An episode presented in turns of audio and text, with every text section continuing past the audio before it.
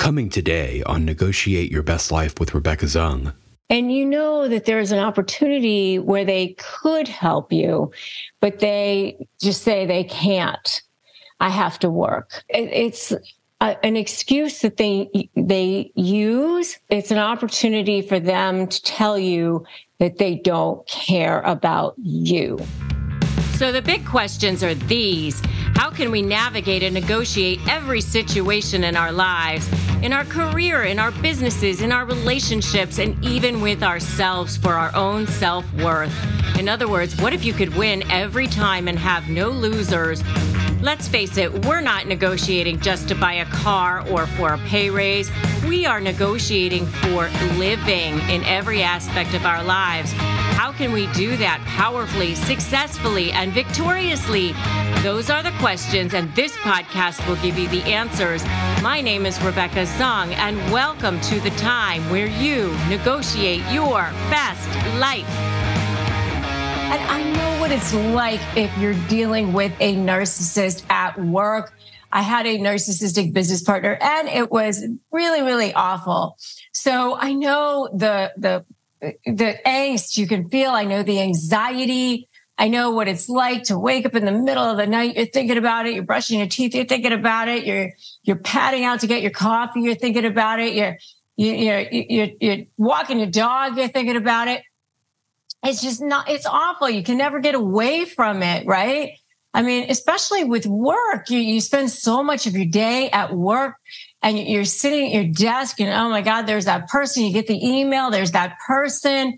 And, you know, if it's your boss, you're thinking, oh God, you know, can I get another job? You know, or maybe you feel like, you know, this pay is good, or I'm trying to support my family. And, or it's this coworker, and it's very, very difficult. You know, there's that email chain that you were left off of, that meeting you were supposed to be at, and you're not getting it. And that promotion that maybe you're being left out of.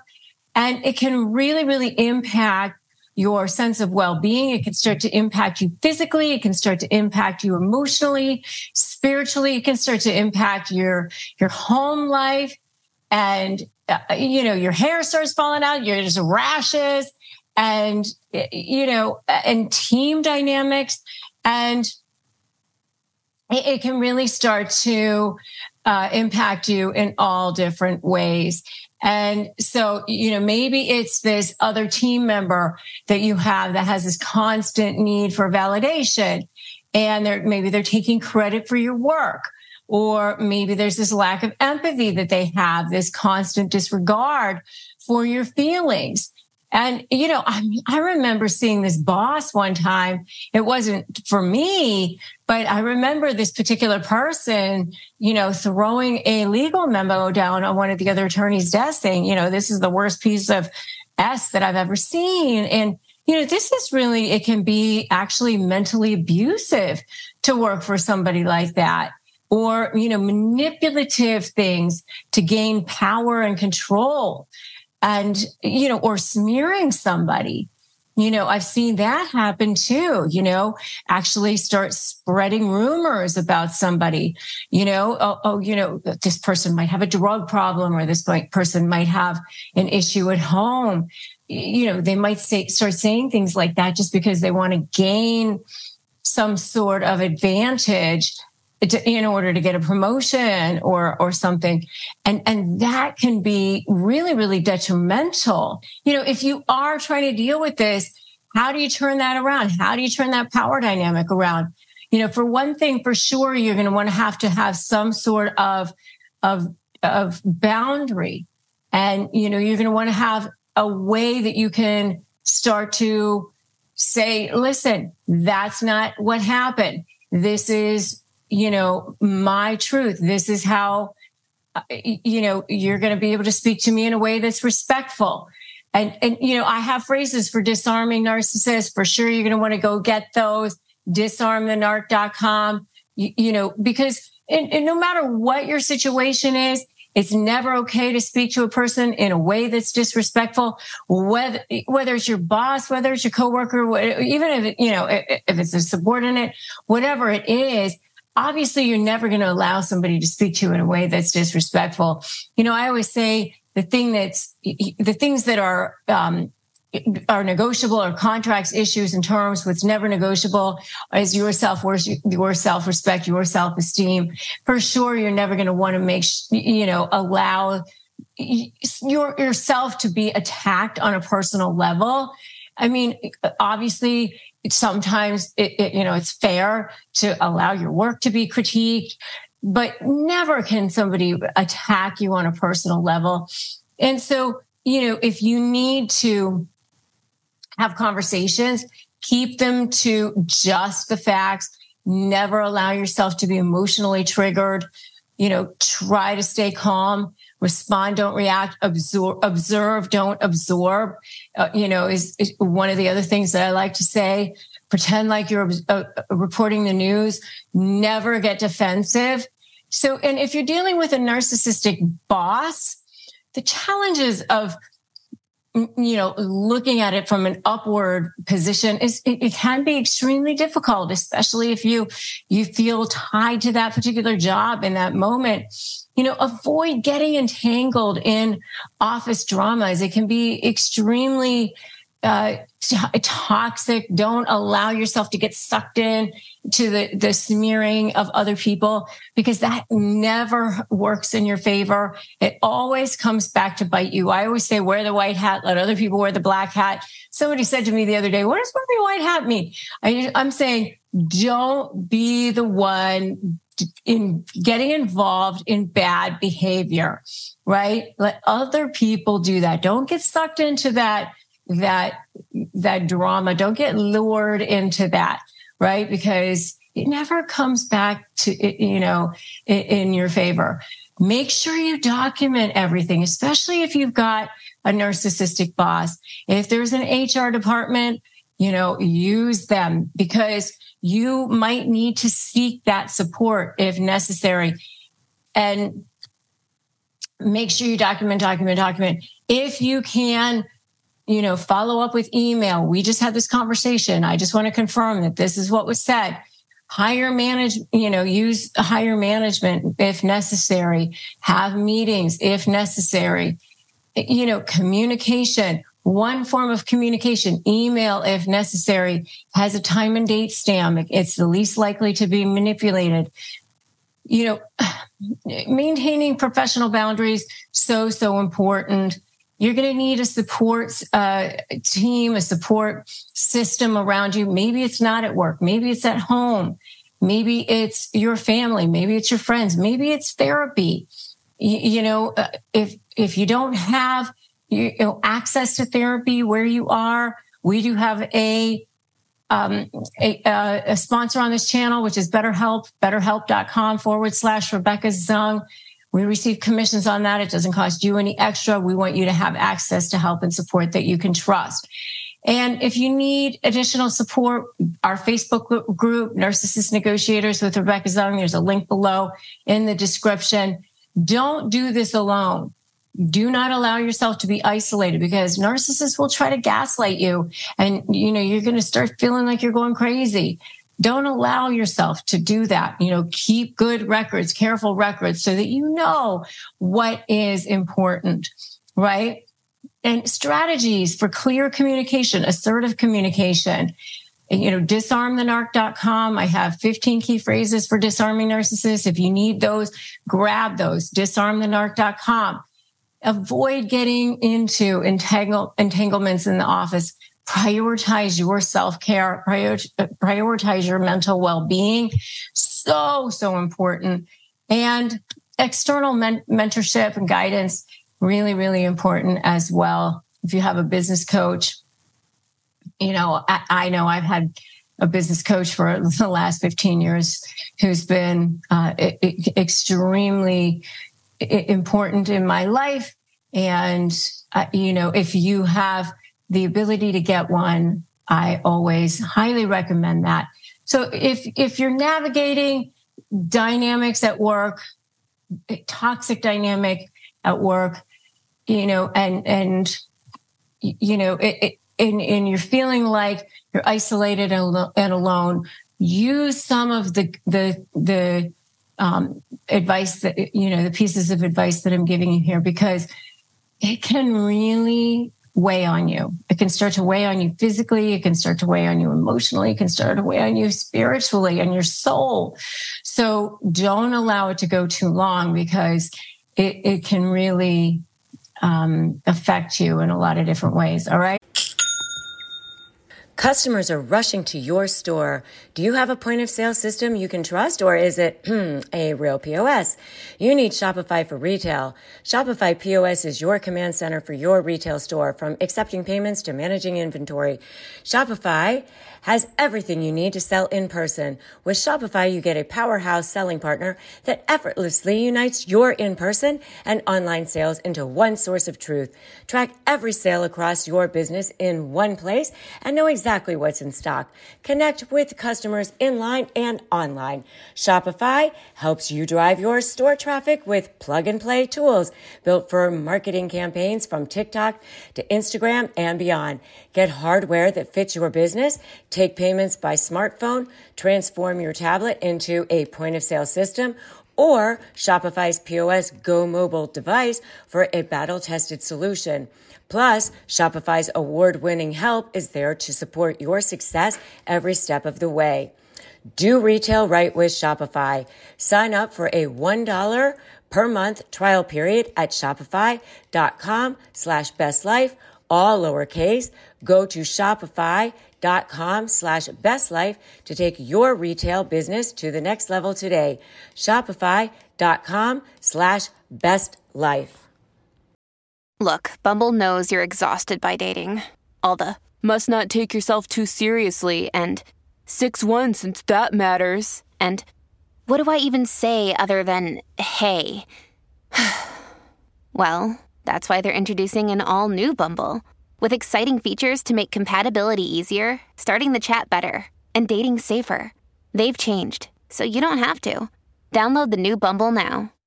All right, so in today's video, we are going to dive into how to bully-proof your career by giving you 10 empowering strategies to crush workplace bullying. The first thing that you can do is recognize the signs. Recognize the signs that you are actually being bullied. You know, I was actually bullied as a kid, and I didn't even know that I was being bullied again by this person. I just knew that it didn't feel good being in relationship with this person. Sometimes, because it's so covert, it's like death by a thousand cuts. You're inadvertently being left off an email. They're just inadvertently forgetting little things about you, or being passive aggressive, like saying that they're going to do something and not doing it. It just often starts very, very, very subtly, and it becomes soul crushing. It's crucial to be aware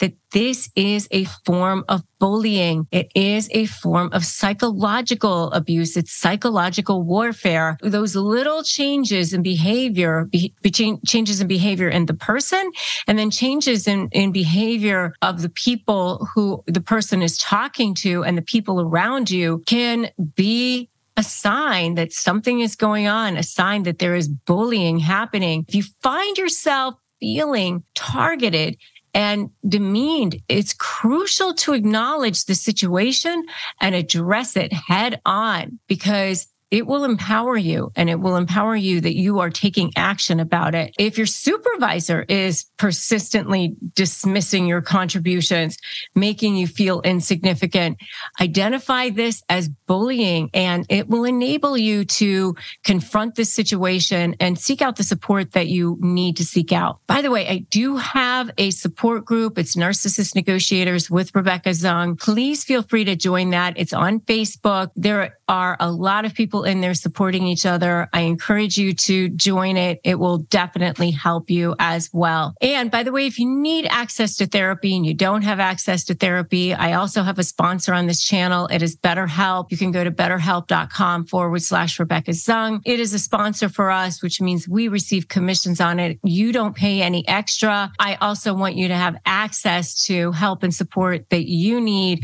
that you can trust. The next one is maintain emotional emotional resilience. Developing emotional resilience is essential in overcoming workplace bullying.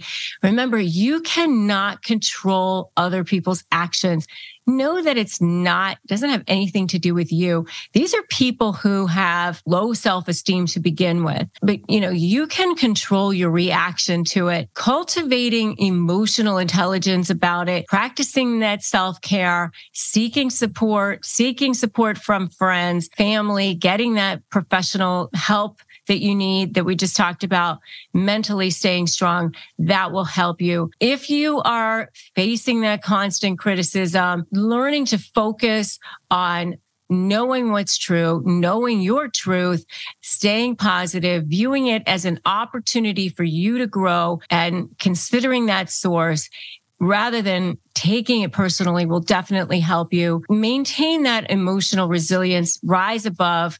That will help you as well. The next thing that you can do is set boundaries. Establishing clear boundaries is a way to protect yourself in the workplace. Have polite but firm communication and set limits. Let others know when their behavior is crossing the line. It's okay for you to say, this is not okay for me. Let them know that you're not tolerating disrespectful behavior. Don't allow anyone to disrespect you. These are the things that are negotiable: contracts, issues, terms. The things that are not negotiable are your self-respect, your self-esteem, who you are. The next one is number 4, which is document incidents. Write things down, keep a record of any bullying incidents that you experience or that you witness.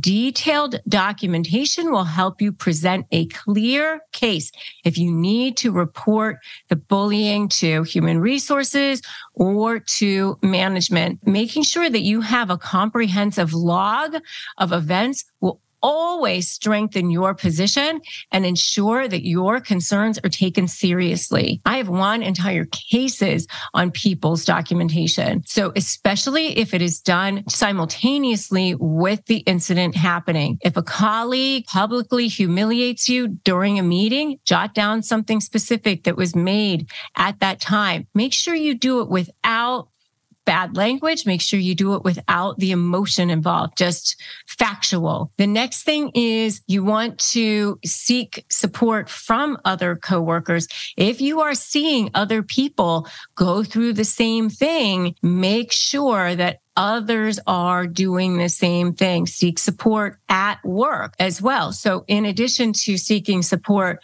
through your own personal network, see if there are allies that you have within your workplace, trusted colleagues, trusted supervisors, because that will definitely help you as well. The next thing that you could potentially do is actually confront the person who is doing the bullying. I have actually done this before when it was an opposing counsel, when it was my business partner, whoever it is. You don't need to do this in a confrontational setting. Just specifically say, hey, can we discuss this? What specifically is your issue? In a way that is assertive. One-on-one communication can address the issue. And instead of being critical, maybe there's a way that you can resolve it with them. The next thing that you can do is utilize company resources, if there are any, human resources, if there's a support system, if there's a policy in place. Maybe there's even some sort of an anonymous way that some sort of investigation can be done, or some sort of an anonymous reporting system to ensure that your concerns are heard. If there is, then take advantage of that. The next one is focusing on your own personal growth. You know that they're not going to change. You have to change you. No one's going to knock on your door and say, hey, I'm going to take care of them for you. I'm going to go beat them up for you or whatever. You have to come and work on you. By you showing up and standing in your power, it will actually transform them. In a lot of ways, you tell people how to treat you. I love the saying that if you don't want to be a doormat, get up off the floor. It is so interesting. When you start showing up differently, people start treating you differently as well. Start reading things on personal growth, start attending workshops on conflict resolution, start building your ability to address these situations differently, enroll in courses, watch these videos, that sort of thing. It will help you. The next thing is to stay true to your values, stay true to who you are, start visualizing who it is that you want to be and start being that person. I have very often started saying things like, I am confident. I am strong. Just really authentically know who you are. Just knowing that authentic power always beats counterfeit power every single time. And if someone pressures you to start getting into that mud with them, you don't go there. Don't compromise your own integrity. Standing firm in that will help you tremendously as well. Finally, certainly always know when to consider external opportunities also. I wouldn't say always go ahead and run. I wouldn't think of it as running away from, as walking toward other opportunities. It's really important to say, I'm not making my current situation wrong. I'm creating something new that's right for me. If you think of it in terms of that, it will make things so much better for you. Being in gratitude about your current situation will ensure that you don't repeat the same patterns or the same energy.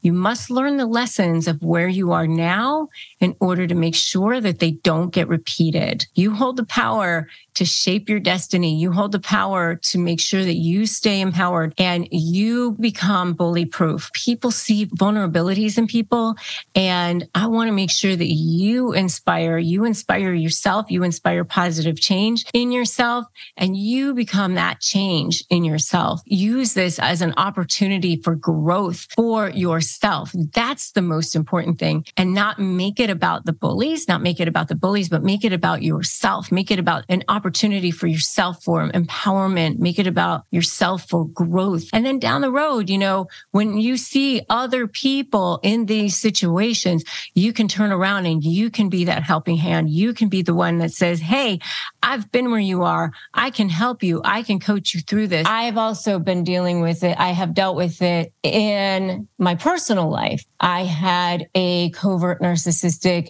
business partner, and the excuses that they come up with are just insane to me. And it's really, really pretty difficult and crazy, and they make you feel like you're crazy. And especially when you're dealing with a covert narcissist, because the rest of the world thinks that they are wonderful. The rest of the world thinks that they're charming. So you don't want to bring up to the rest of the world what's going on a lot of the times, because when you do, a lot of the times people think, well, maybe it's not so bad. Maybe it's inadvertent. Maybe it was a mistake. Maybe they didn't mean to, those kinds of things. Or maybe they meant for that to be nice.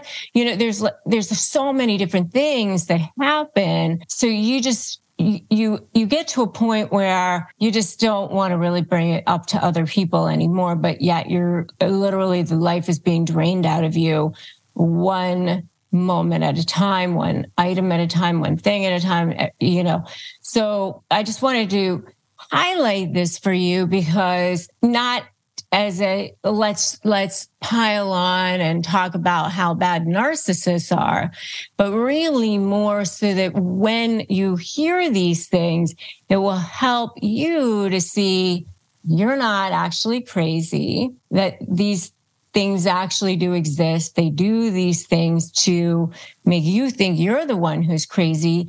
Then you can start to go, wow, this is actually happening. This person is a narcissist, or maybe even a covert narcissist. It will help you start to heal. You can start to break free. You can actually start to take control of your life, and you can start to then create boundaries and shift that dynamic, and then start to create a plan for your life to move forward. I say step one, don't run. Step two, make a U-turn. Step three, break free. But you have to stop that conditioning, then turn it around and then break free. I always say, you're shifting that paradigm, you're turning it around. In order to turn that ship around, turn it around, you've got to figure out what it is that you're dealing with first, right? You can't do that without knowing what it is that you're dealing with. You've got to be able to identify it. You've got to be able to see it first. Okay, so that's the purpose of me making videos like this, because I don't want you to think, oh, let's just trash talk narcissists, because that's not really helpful to you. It's helpful to you to be able to identify what it is that you're looking for so that you can then become empowered with the information and start to live into your purpose and break free. This show is sponsored by BetterHelp. We all carry around different stressors, big and small. When we carry them and we bottle them up, it can definitely affect us negatively. Therapy is a safe space to get them off your chest and figure out how to work through whatever's weighing you down. I know it's definitely been helpful for me in learning how to deal with past trauma and set boundaries and be the best version of myself. So if you're thinking about starting therapy, give BetterHelp a try. It's super convenient because it's all online and flexible. Just fill out a brief questionnaire to get matched with a licensed therapist, and you can switch therapists at any time for no additional charge. Get it off your chest with BetterHelp. Visit BetterHelp.com/negotiate today to get 10% off your first month. That's BetterHelp, HELP.com/negotiate. So number one is they'll say, I have to work. A lot of times they'll say, I would love to. I want to help you, but I can't. I have to work. And what's crazy about this one is you'll see that maybe they didn't have to work or that they did have the opportunity to help you beforehand or after, or maybe you find out they didn't necessarily have to work that particular day, or they didn't have to work as long, or maybe they could have given you some extra time at that time. There's something passive aggressive about it. Like when they say they have to work, maybe they could have stopped on their way, like maybe you want them to stop and pick up a prescription for you on the way to your work or on the way home from work or something like that. But they'll say, I can't, I have to work. And you know that there's an opportunity where they could help you, but they just say they can't. I have to work. It's an excuse that they use. It's an opportunity for them to tell you that they don't care about you, because you know that given a will, there would be a way. And if it were a person that they actually cared about, then they would. Or if somebody were watching that they cared about, then they would. Or if it were somebody where it meant that they would get good exposure, then they would make it happen because it would make them look good. Then they would, And so when they say these things, that it really is just an excuse. Okay. So that's number one, because you just know that they just don't want to. And it, especially if it's literally like right on their way. Number two is, I don't feel well. This one again is, always situational, because again, you'll see that they don't feel well, but then the very next day, if something comes up where they really want to do it, there they are, they miraculously feel so much better. Or even that same day that they miraculously feel so much better. They just didn't feel well to do the favor for you. And so, it's so very obvious that they just didn't feel well when they were being asked to do something that was a favor for you. They actually might not feel well when it's a conversation that you might want to have that is a favor for you. So you might say, can you be on the phone when I have to talk to this person that it's a difficult conversation for me? And they might just say, they might even say, sure, at the time. And then when it comes time to actually have the conversation, they'll say, I have a headache right now, or, you know, even halfway through the conversation, they might say, oh, you know, I can't right now. I just having trouble breathing, or my stomach hurts, or whatever. And they just don't even end up staying throughout the entire conversation like you asked them to, that sort of thing. I don't feel well. And so these are excuses they come up with because you asked them to do something for you. That's number two. And it's all a way to let you know that they just don't care about you. And they're certainly not going to take the time, their precious time, to do something for you. So that's number two. Number three is, I don't understand what you're saying. What is it that you're saying? What are you asking me? I don't get it. And you know, they'll especially do this in texts. You're asking them to do something, and it's especially something that is, it's definitely very obvious what you're saying, very obvious what you're asking, and they make it seem like it's so complicated. And eventually they just, we'll just talk about this later, so that they just basically don't ever get to the point. They don't ever have to really answer you, because they act like what you're asking is so, I can't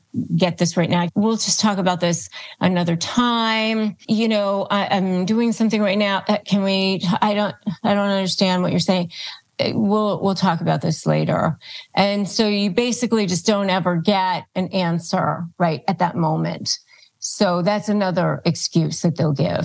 Number four is they'll say, yes, I will do it. And then they just don't. And that's one of the more frustrating ones, because that's a super passive aggressive move. They just don't do it. And then you end up in this quandary of, do I go back and nag them? How many times do I nag them?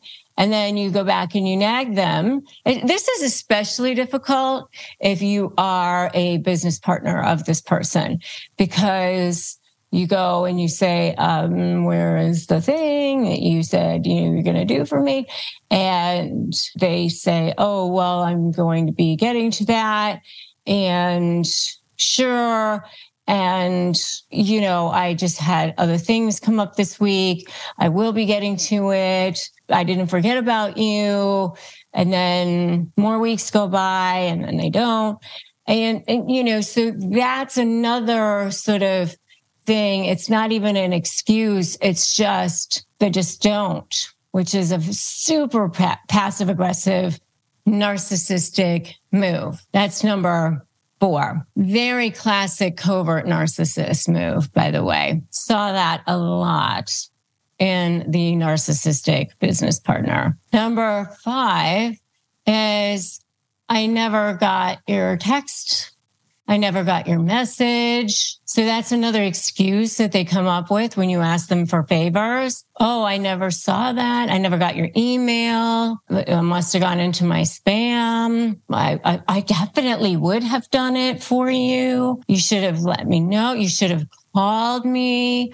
I definitely would have if I had known. Surely, absolutely, I would have been there for you. So, you know, it's never got it. Number six is sort of like number one, but number six is, it's out of my way. Number six is, I would do it, but it's out of my way. It's out of my way. You know, even though it's not out of the way, you know that it's not out of their way, but it's out of my way.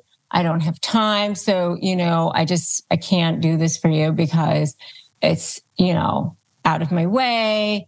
I can't make the time. I have to go to this place. You know, I have to get right there. And it's out of my way at that time. Number 7 is the absolute perfect narcissistic response. Number 7, you never help me when I ask, right? Because all relationships are, narcissistic relationships are transactional. It has to be, you scratch my back, I scratch yours. And it's even worse than that because for a narcissist, it's got to be, you got to do way more for me before I give you a little crumb, and I don't even want to have to give you the crumb, but, I'm only going to do the crumb for you because if I don't give you the crumb, then you probably won't continue to give me the entire loaf of bread. So I'll give you the crumb, right? So you never help me when I ask is the massive, huge excuse that narcissists give when you ask them for any kind of a favor. And that's why you end up feeling completely and totally depleted, but they're still empty. They're still starving. They're still desperate. They're still gasping for breath, because it's like this black hole inside of them. That's this, thing that can never be filled. They need an endless amount of that narcissistic supply. And you're just going to be completely depleted and feeling like your soul has been sucked from your body if you keep going the way that you are. That's why they're called energy vampires. And you can't continue that way. Now, what is the fallout when you're dealing with a narcissist in the workplace? The collateral damage is huge. Narcissistic behavior on the job is not just economic. It's not just emotional. Just one narcissist can be that proverbial one apple that can make all of them rotten. Seriously, I have seen it happen. I've seen it happen as an employer. Frankly, you have that one bad apple in there, that one person who's pitting everybody against everybody, who's bringing the morale down. And then what happens is that it causes less productiveness within everybody. It's causing now, if you have to get rid of that person, how much does it cost you to have to replace that person? And over time, teams don't want to work with each other. Having to deal with the short-term, the long-term fallout as a manager, as a team member, organizational fallout, the impact can be quite huge. Now, what is it you're looking for? What are the red flags? What kinds of things should you be seeing or should you be looking for? As an employer, red flags. Narcissists have a grandiose sense of self. So they want all of the attention to be on themselves at all times. They end up taking credit for other people's work. They are unwilling to work in teams oftentimes. They require an excessive level of praise. I remember one time when I was interviewing somebody for a job, and that person right in the interview process said to me, I like to work with. I love helping people. I love, saying all the right things. But then she said, only thing I require is I need a lot of praise. I require lots and lots and lots of praise and adoration. I thought, this is not the person for this organization. I mean, if they tell you that right up front, heed the signs, heed the warning signs. Remember, when people tell you who they are, believe them the first time, right? If they won't take feedback, if they're extremely defensive, it's always somebody else's fault. It's always a problem. If they're unwilling to take responsibility for their actions, for their screw-ups, for their problems, they didn't do something on time. They didn't deliver when they were supposed to. They didn't follow through when they were supposed to. Those sorts of things. And it's always somebody else's fault. They had a family funeral. They had something. Someone else didn't get them the things on time. It was always something. You start to see people pitting people against each other. You see problems everywhere this particular person goes. That's where a problem is. You heard that this person said something bad about this person, or this person is not a team player. Back to kindergarten. Does not work well with others, doesn't play well in the sandbox. That's a red flag as well. Doesn't have empathy for others, doesn't seem to care about other people in the organization, literally doesn't, seem to worry about what's happening with other people in the organization. Or if you're talking about a boss, does the boss seem to care? I mean, I remember there was a boss that I worked for one time. Wasn't me that had the situation, but somebody else that I worked for was a single parent. And this particular boss didn't care about what was going on, and even told that single parent to get a cab for her children to take them to the doctor one time, because she didn't want that single parent to be away from the office when her children were sick. That is a sign of a person who may not have empathy, who may not care about the employees. Exhibiting signs of those sorts of narcissistic behavior can be a problem. These are the kinds of things that ultimately down the road are going to bring down the morale, and that are going to cause almost like a cancer within the whole organization. It can be super pervasive within all sorts of organizations and very, very, very toxic. And so you've got to go in, you've got to root out that problem, and you've got to do it as soon as you see it. And then you've also got to train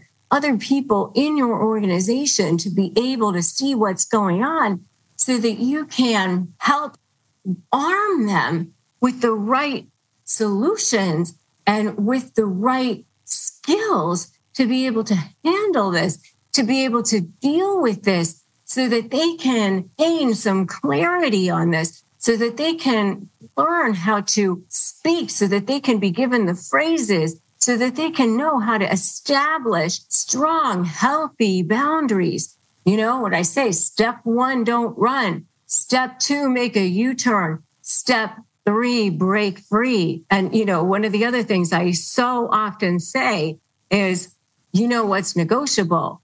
Contracts, issues, terms. What's not negotiable ever is your self-worth, your self-esteem, who you are. Narcissists are so much more afraid of you than you are of them. So if you stand in your power, if you stand up to them, if you know who you are, if you know how to be strong and in your healthiness, whole and complete, they will shrink. They will respect you. That's like a kryptonite to a narcissist. But you've got to know how to do that. And you've got to be able to know how to keep that going in your organization, or it's going to cost the organization so much money. Learning how to keep that difficult employee in check and keeping your organization free from that person, so that you can keep the organization overall healthy and strong, will in the end be such a lifesaver for all involved. And by the way, save yourself so much time and so much headache and so much money. Coming up, more on Negotiate Your Best Life with Rebecca Zung. They make it look like they're a good person, but just underneath that surface is that underlying thing. And everybody else thinks they're wonderful. So if you're their target, if you are their victim, then it makes it all that much harder. Are you struggling with a narcissist in your life? Whether it's a family member, a friend, a business partner, a soon-to-be ex, whoever it is. Are you ready to shift that power dynamic, but you're just feeling like you cannot win, like everybody is believing their lies, and you're just feeling like there's just no way that you can shift that power dynamic? I've got a brand new masterclass for you. I'm sharing all my secrets, and so that you can finally take back your power and break free from this hell, emotionally, physically, and spiritually. I've never done this free masterclass before. Go to Break Free From Hell and sign up.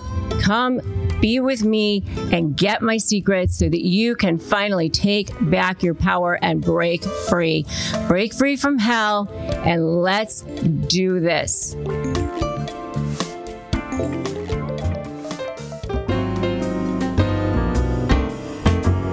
Take a listen to our archive, where you can listen to more episodes that show you the path to how to negotiate your best life. Narcissists hate boundaries, and mine is no exception. She's always finding some new way in. It's 10 years later at this point. So I've basically repaired I replaced the fence with like a 10-foot brick wall. And now we return to today's show.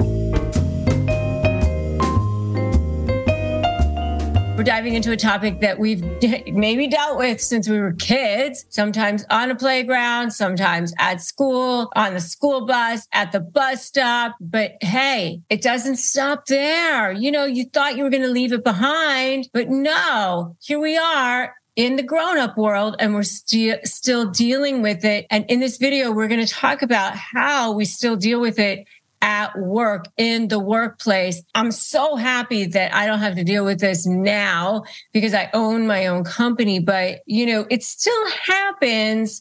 Sometimes I see it when I'm dealing with people in contract negotiations or tangentially. At least I don't have to deal with it within my own company, but I still see it. I still feel the effects of it sometimes, but at least now I know authentically who I am. But it doesn't make it any more fun. So the first one that often happens is, that whole sticks and stones will break my bones, but names will never hurt me. But that's not true. Names hurt you over and over and over again. And so that very first one is verbal bullying. Verbal bullying is where, what do you think? That person uses those names, that harsh language, those insults, that ridicule, demeaning language to belittle you, to intimidate you, to come after you. They might call you stupid or whatever, but they might just try to cut you down in some way. Their goal is to undermine you, to undermine your confidence. And it could be your boss. It could be a coworker. It could be a colleague. It could be even somebody underneath you,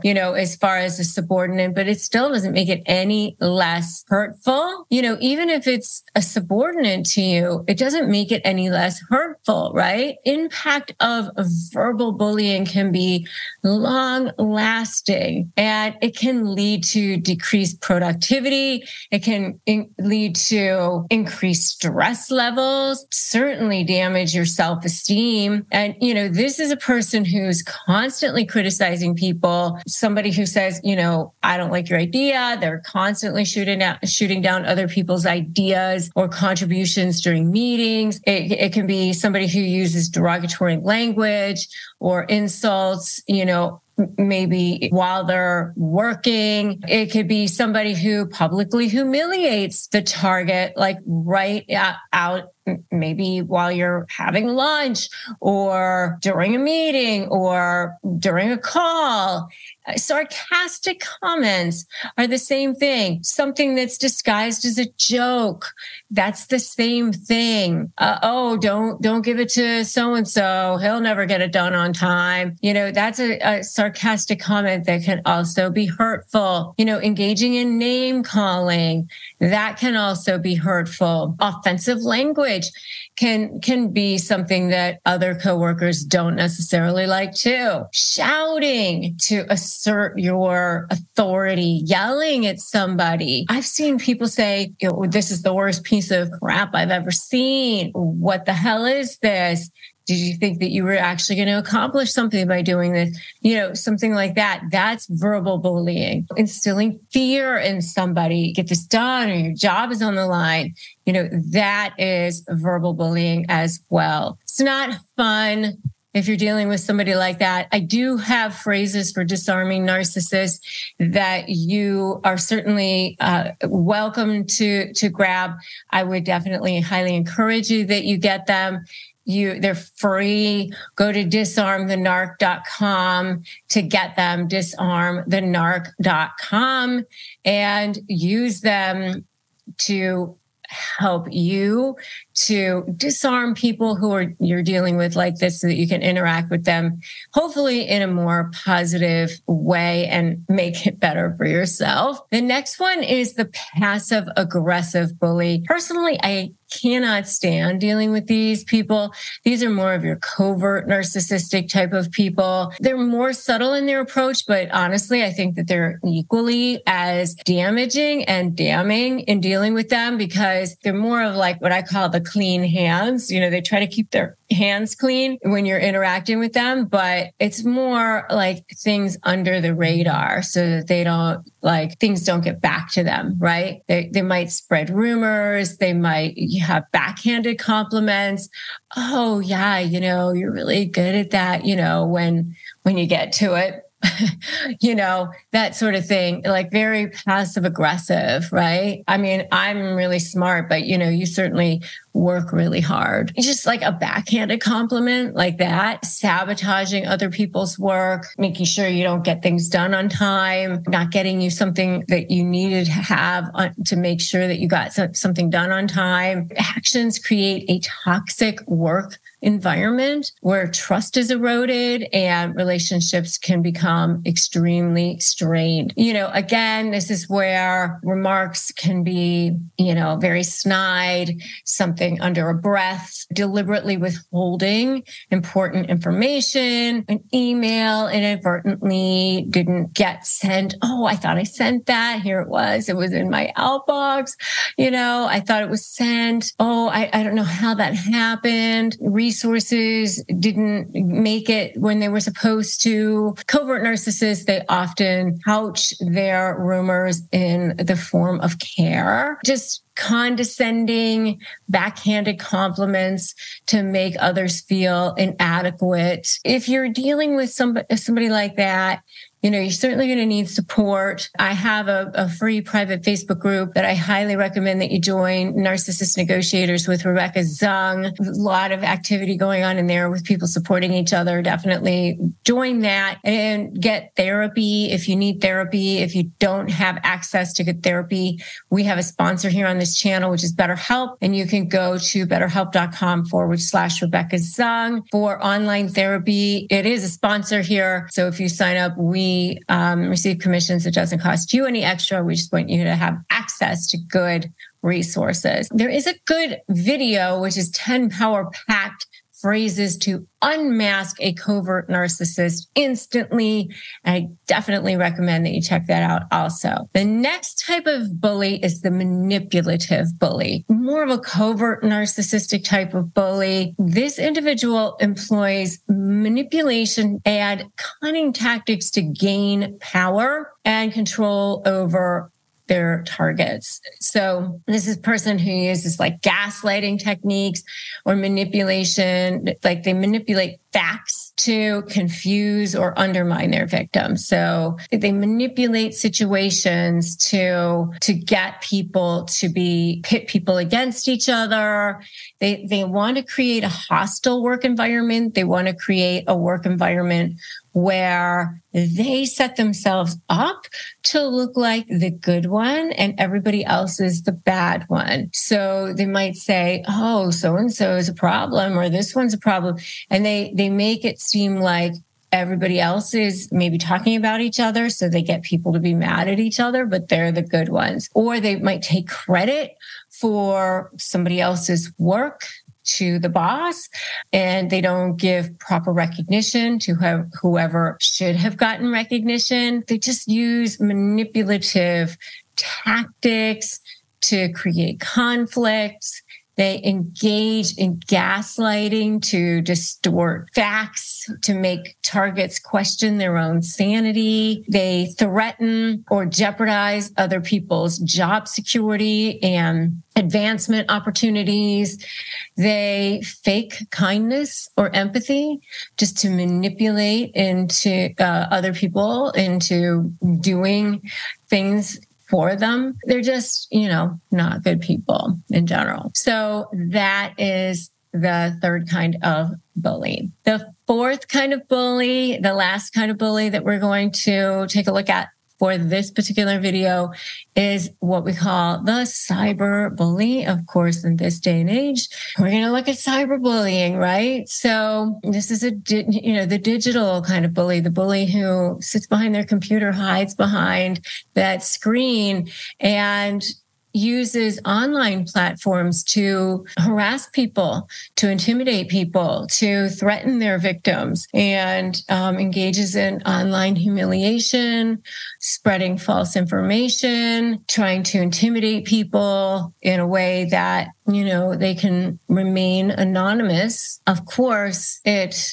attacks a person's well-being. It attacks their core and significantly impairs their ability to work. And this is a person who sends harassing messages, threatening emails to their colleagues. It could be even sexual, things of a sexual nature in this particular instance, derogatory messages. It could be somebody who posts insulting comments on social media about their coworkers, spreads false information about their coworkers. And of course, they do all of this in an anonymous fashion. And so they can stalk them. And this person ends up feeling very afraid for themselves, afraid for their life, afraid for their safety sometimes. Probably the scariest form of bully, and they absolutely need to be shut down. So those are the four types of workplace bullies that I'm going to talk about in this particular video. Let's talk about narcissists. How do you spot them? I mean, there's so many different kinds. I'm telling you, I didn't know myself. I only dealt with a covert, passive-aggressive narcissist after I had built this massive, huge law practice, this successful law practice. And then I went into an entrepreneurial endeavor with somebody who turned out to be a covert, passive-aggressive narcissist who was a female. I didn't even know that women could be narcissists. It was a business partnership for me. So there's a spectrum of narcissism, and all the way at the end of the spectrum is narcissistic personality disorder. But it's a person who feels totally and completely empty inside. It's a person who feels like they need to get all of their feeling of value from external sources. So inside, they've got this black hole inside of them, and they're constantly trying to fill it from external validation. That's what's really going on, because they got this shame, this deep sense of shame. And so this external validation is what we call narcissistic supply. It can be what we call, what I call diamond level supply, which is how they look to the world.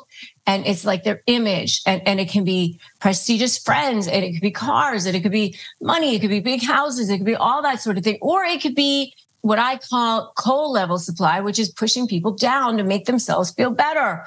So that could be degrading people, controlling people, making people feel, small, so that they feel bigger, passive aggression, that sort of thing too.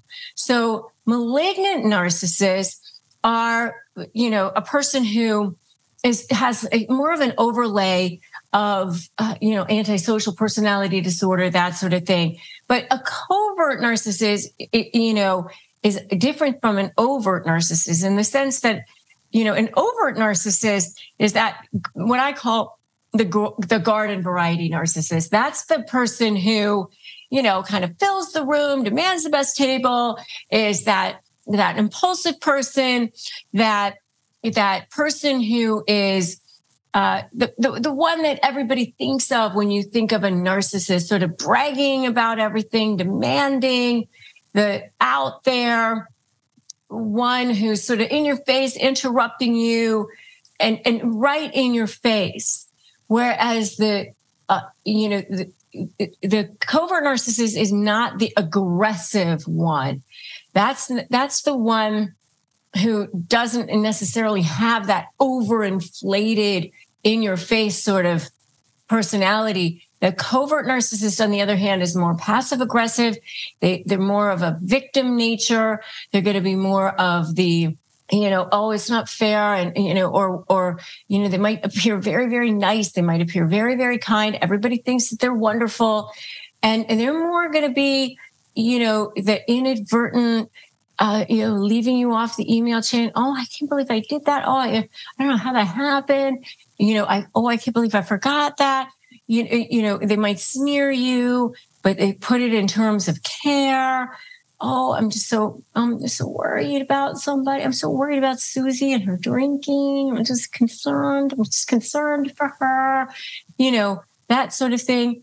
But it's more that underlying security, that underlying rage, that jealousy is just right underneath that surface. They are much more likely to seem like a victim, seem like a person who everybody wants to take care of. Oh, poor person, poor Anne. Or they might be the first person that shows up at the hospital when somebody has cancer. They make it look like they're a good person. But just underneath that surface is that underlying thing. And everybody else thinks they're wonderful. So if you're their target, if you are their victim, then it makes it all that much harder to get people to understand what's going on, because it's sort of death by a thousand cuts. And people might say, "Oh, but they're so nice. It was probably inadvertent." And the things that they do have an element of plausible deniability about them, because they act like, "Oh, I must have forgotten that," or I didn't mean that. I didn't mean to leave you off of that email chain. I don't know why you didn't show up for that meeting," that sort of thing. So it's a much more difficult situation. Whereas the grandiose narcissist is much more in your face. And when you're dealing with them in court, they're going to be the ones who are more likely to ignore court orders, file false pleadings, that sort of thing. So if you're dealing with them at all, it's all very, very difficult. You're definitely going to want some support, and you're going to want to have people around you. So join my free private Facebook group, Narcissist Negotiators. If you are needing some phrases, something at the ready to help you, make sure you grab those at disarmthenarc.com, and so that you have some handy phrases to help you when you're writing emails, when you're writing your text messages. You're standing there talking to them, and you're like, "Oh my God, what do I say?" Disarmthenarc.com is a good place for you to start. If you need access to therapy, BetterHelp.com/Rebecca Zung is a good place to start with that as well. It's a sponsor that we have here on this channel. We receive commissions on that. It doesn't cost you any extra. It's just some additional resource for you, so that you can have access to some resources that have been vetted. It's not you. It's their need for control, their need for to fill that void that's inside of them. That's why they call them energy vampires. That's why they go through all of these charades to make themselves feel better, because they have, this deep-seated shame that's inside of them, and they're trying to cover up their manipulations. It's a result of trauma from their childhood, which is actually something that I talk about in my book, Slay the Bully, How to Negotiate with a Narcissist and Win, which you can get. You can check out at slaythebully.com. I really do invite you to make sure that you are continuing your education, continuing your journey in getting the information that you need, because the power of knowledge against narcissism, the power of understanding will help to protect you. Put that invisible shield down around you. You know, I would say step one, don't run. Step two, make a U-turn. Step three, break free. That's kind of part of the first part of my slay method, that first part of the strategy. And when you're creating that vision and that action plan, you know, because knowing that you have a framework to deal with them helps you so much when you're just starting to make those first baby steps, right? I enjoy making sure that you have access to information. And, you know, we're creating a Slay Nation over here. We're creating a community so that you feel empowered, so that you know that you're not alone, because narcissists want you to feel alone. And I don't want you to feel that way. No one here wants you to feel that way. And so the next video that I want you to watch is 8 comments that reveal a narcissist dishonesty. There's so many comments that they have that reveal a narcissist dishonesty, but I want you to watch that video next, 8 comments that reveal a narcissist dishonesty. And remember that we're in this together. No matter where you are in your journey, that is a great jumping off point. All right. So you can do this. You can become the most powerful version of yourself. I've literally helped thousands of people do it. You can do it too. All right. So you are getting ready to deal with a narcissist, and you know, you're in the middle of drama, trauma, and chaos for sure. And you can't even think straight half the time because you're under siege. That's what happens when you go into the discard phase of a narcissistic relationship. Remember, there's the love bombing, then there's the devaluing, then there's the discarding. And if you want to know more about those 3 phases, definitely check out my videos on each one of those topics. But when you're in that discard phase, that's when you start to see the birth of the smear campaign, and all these things are coming at you at once. And when you are in that phase, the narcissist basically wants to take you down. They want to get you before you get them. So you're going to start to see them doing things. They're going to start lining up their flying monkeys. They're going to, you know, meaning these third parties. What flying monkeys are was a reference to the Wizard of Oz. And the Wicked Witch had her flying monkeys, and these people who just sort of like sat on the side of the evil person and just kind of went along and didn't really realize what was going on. And that's what flying monkeys actually really are. I mean, they're people that the narcissist is lined up to be on their side or against you. And in their perfect world, both, right? On their side and against you, which is perfect for them. And they want you to feel like you are ganged up on. They want you to feel like you are isolated, that you are out of it, that you're excluded, that there's nothing more for you, because they want you to be suffering. I've actually had somebody who said, you know, I think that he wants me to kill myself. That's not the case, actually, because if you did that, then they wouldn't have any more narcissistic supply. What they really want is to just make you miserable. They get off on that. It's totally sick. I mean, that's what it is for them. They actually kind of get a high out of making people miserable. And that's why they drag out litigation. That's why the negotiation process takes so long. You know, I have a private Facebook group, which, by the way, you are certainly welcome to join. It's called Narcissist Negotiators with Rebecca Zung. And I did a survey in there and asked people, how long did your litigation take? How much did it cost you? And do you know that a huge percentage of people said it cost more than $100,000 and it took more than 3 years? Why do you think that is? Because you are dealing with a narcissist in negotiation at that point. And what what's driving them? It's not to come to a nice resolution. It's not even to win. No. Newsflash for you. A narcissist is not in it just to win. They are in it to make you miserable, to devalue you, to squash you, to hurt you before you hurt them, to make sure that everybody knows that whatever happened with the relationship was your fault and that they're the perfect ones and that you're the villain. They might even call you the narcissist. You never know. But that's what's going on. So when you are in this entire process of negotiation, what are some signs of malicious intent?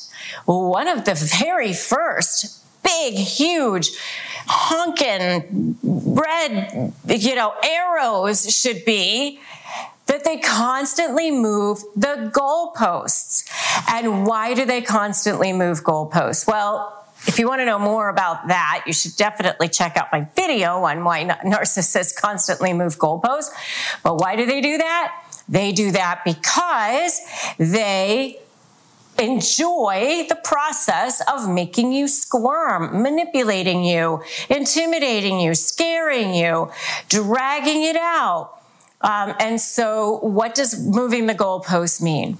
It means that you will get some kind of an offer from them.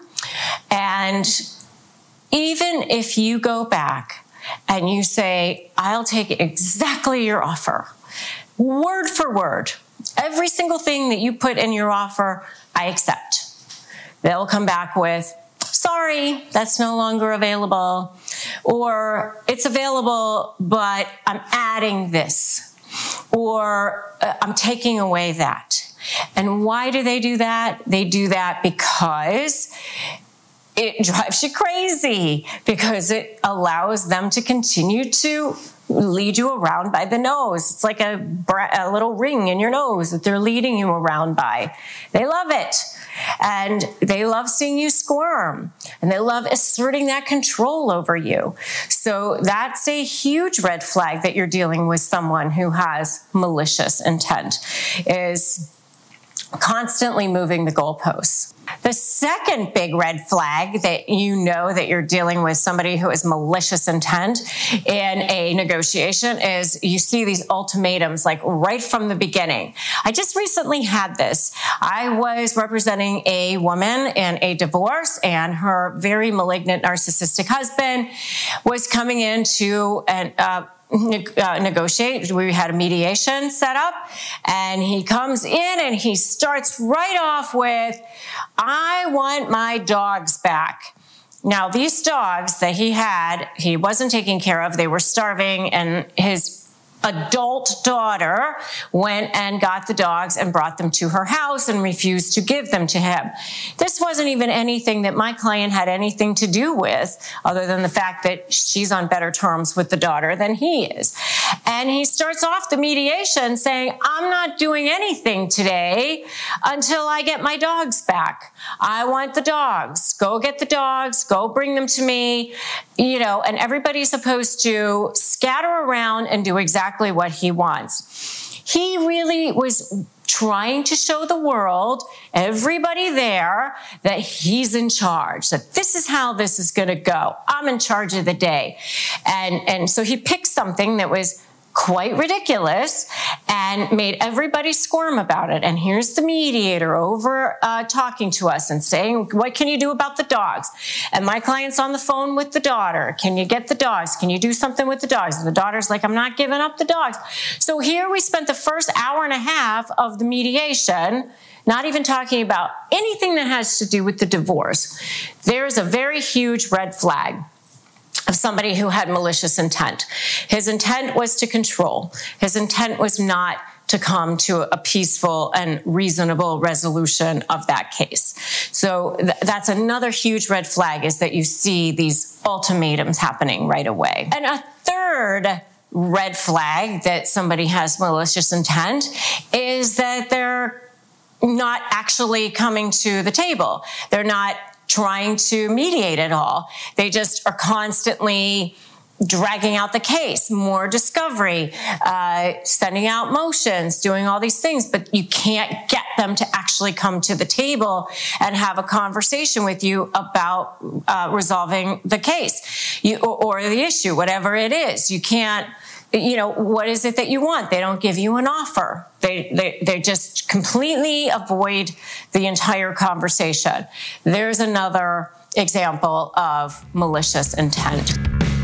Thanks for listening to today's episode of Negotiate Your Best Life. I'm Rebecca Zung.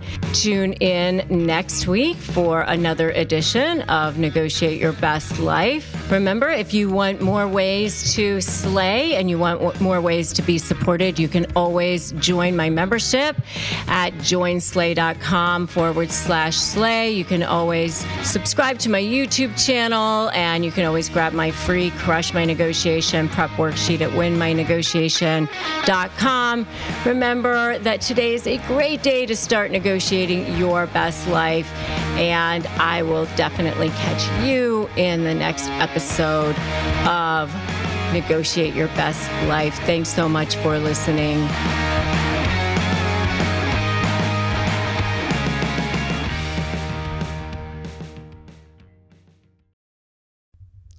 Hey Slayers, I'm here to tell you about a new podcast I'm excited about, Creating Confidence, hosted by Heather Monahan, a part of the Yap Media Network.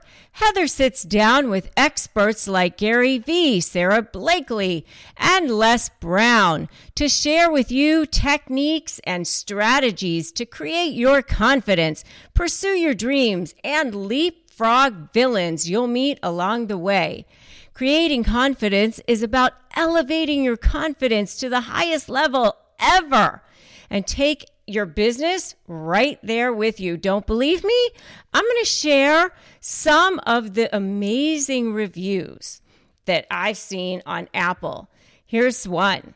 Heather has the perfect gems of wisdom that not only inspire you, but motivate you into action. I recommend it to anyone who wants to elevate their reach and go to that next level. How about that? That's amazing. Here's another one. Heather is so inspiring, and each episode is filled with tips and tricks on how to become more confident and live the life of your dreams. So if you are looking to level up your confidence, check out Creating Confidence now. Subscribe to Creating Confidence with Heather Monahan today on Apple Podcasts, Spotify, or whatever your favorite podcast platform is.